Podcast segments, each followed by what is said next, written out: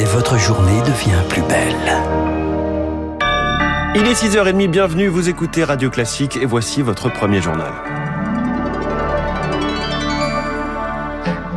La matinale de Radio Classique avec François Geffrier. L'essentiel, Charles, commence ce matin avec la Gironde face à un nouvel incendie. Plus de 400 hectares partis en fumée dans le Médoc, le village de Somos et ses 500 habitants évacués. Le feu n'est toujours pas maîtrisé ce matin. 340 pompiers sont mobilisés. La gendarmerie évoque déjà la piste criminelle. Hier, le thermomètre est grimpé dans le sud-ouest. Plusieurs records mensuels. 39 degrés à Dax et Mont-de-Marsan et même 35 à Nantes. Vous nous aviez alerté hein, sur ces températures estivales en tout cas pour un 12 septembre. Nous sommes le 13 septembre, l'alerte de la Haute Autorité de Santé sur les réserves de sang. Les donneurs sont moins nombreux, les réserves sont au plus bas face à un phénomène observé depuis le Covid. Les autorités sanitaires prônent l'adaptation. Une série de recommandations publiées hier dans l'idée, il faut limiter l'utilisation des transfusions sanguines, les réserver aux cas les plus graves. Alors pour y arriver, c'est toute la prise en charge qu'il faut repenser selon Pascal Morel de l'établissement français du sang. Nous pouvons organiser les soins pour que des malades qui étaient transfusés hier ne le soient plus demain, on veille à ce que, par exemple, le malade n'arrive pas déjà en anémie à son intervention chirurgicale, parce qu'on sait que s'il est déjà en anémie, même modérée, avant la chirurgie, eh bien, il risque hein, d'avoir besoin de produits sanguins. Ensuite, il y a ce qui se passe pendant l'intervention chirurgicale, où à la fois on va limiter au maximum les saignements, mais on va aussi possiblement récupérer le sang qui sera perdu et le réinjecter au malade. Ça demande une, analyse de l'ensemble des pratiques. Pascal Morel de l'EFSE, joint par euh, Zoé Pallier. Le débat sur la fin de vie est relancé. Le comité d'éthique rend un avis aujourd'hui. Emmanuel Macron va dévoiler les contours d'une convention citoyenne lancée en octobre pour un changement de la loi avant fin 2023. C'est une autre réforme sur laquelle Emmanuel Macron veut avancer, les retraites. Elle était au cœur de sa campagne. Le président veut une mise en place d'ici l'été prochain. Recul de l'âge légal ou allongement de la durée de cotisation, ce pourrait être un mix des deux. Un rapport du Conseil d'orientation des retraites pointe un système qui va rester durablement déficitaire. Après deux années d'excédent, cette réforme des retraites doit dégager des marges pour financer la protection sociale.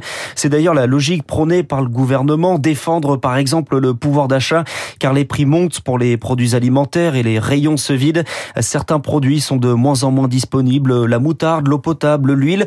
De là à parler de pénurie, pas tout à fait répond Olivier Dauvert, spécialiste en consommation. La pénurie, elle n'est pas près de nous guetter. C'est simplement qu'on va peut-être devoir s'habituer ponctuellement à vivre avec un tout petit peu moins de choix qu'avant. Parce que quand on trouve qu'il y a 5% euh, de produits manquants, ça veut quand même dire qu'il y en a 95% qui sont encore là. L'abondance, c'est de continuer à avoir accès aux produits que vous aviez l'habitude d'acheter. Que les produits des autres soient plus disponibles, ça changera pas votre perception à vous. Par contre, si les produits que vous avez l'habitude d'acheter ne sont pas disponibles au moment où vous êtes en magasin, vous avez ce sentiment que c'est la fin de l'abondance. Ça peut être ressenti comme tel ponctuellement sur certains produits par certains consommateurs, mais par contre, il n'y a pas de pénurie. Une propos recueilli par Eric Kioch face à ces pénuries, à ces tensions sur le marché. La Commission européenne va présenter un projet aujourd'hui.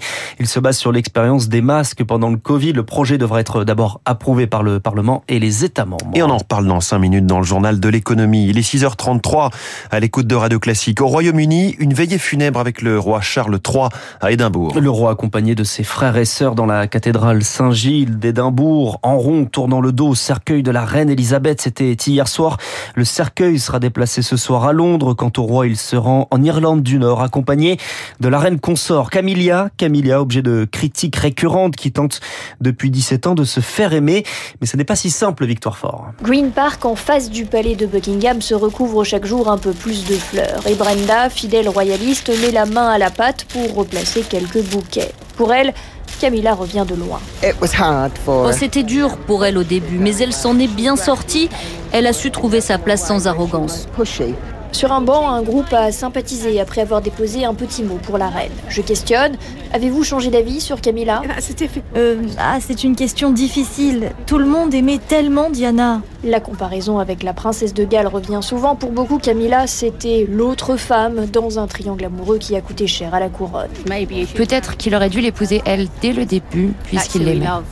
Confidente du prince Charles depuis sa jeunesse, Camilla a été traînée dans la boue par les tabloïds et a eu une réponse très royale. Surtout, ne pas sourciller. Thomas Pernet est spécialiste de la monarchie britannique, journaliste à point de vue. La méthode de Camilla, c'est de ne pas faire de vagues. Elle a pris euh, peu à peu sa place, d'abord dans des œuvres caritatives, et puis sur le plan institutionnel, à l'ouverture du Parlement par exemple, aux côtés de son époux et de la reine.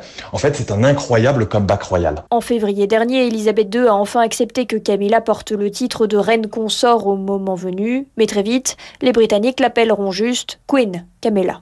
Le reportage à Londres de Victoire Fort pour Radio Classique. La disparition d'un très grand nom de la photographie. L'américain William Klein, 96 ans, est mort ce week-end, on l'a appris hier. Référence de la photographie de mode, mais surtout de la photographie de rue, New York, Rome, Moscou, Tokyo et bien sûr Paris où il vivait depuis plus de 70 ans. L'hommage d'Alain Genestar, le directeur de la revue Polka.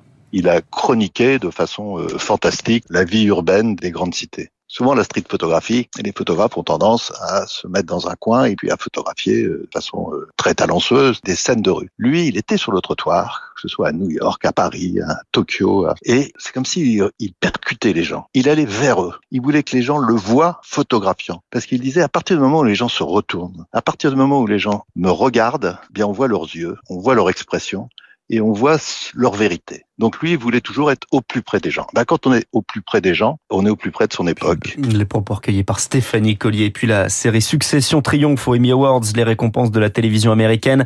En revanche, c'est le Sud-Coréen Lee Jung-wei qui remporte le prix de meilleur acteur pour une autre série dramatique, c'est A Squid Game. Merci beaucoup. C'était votre journal de 6h30, Charles Bonner. On le retrouve en podcast hein, si vous venez de vous réveiller.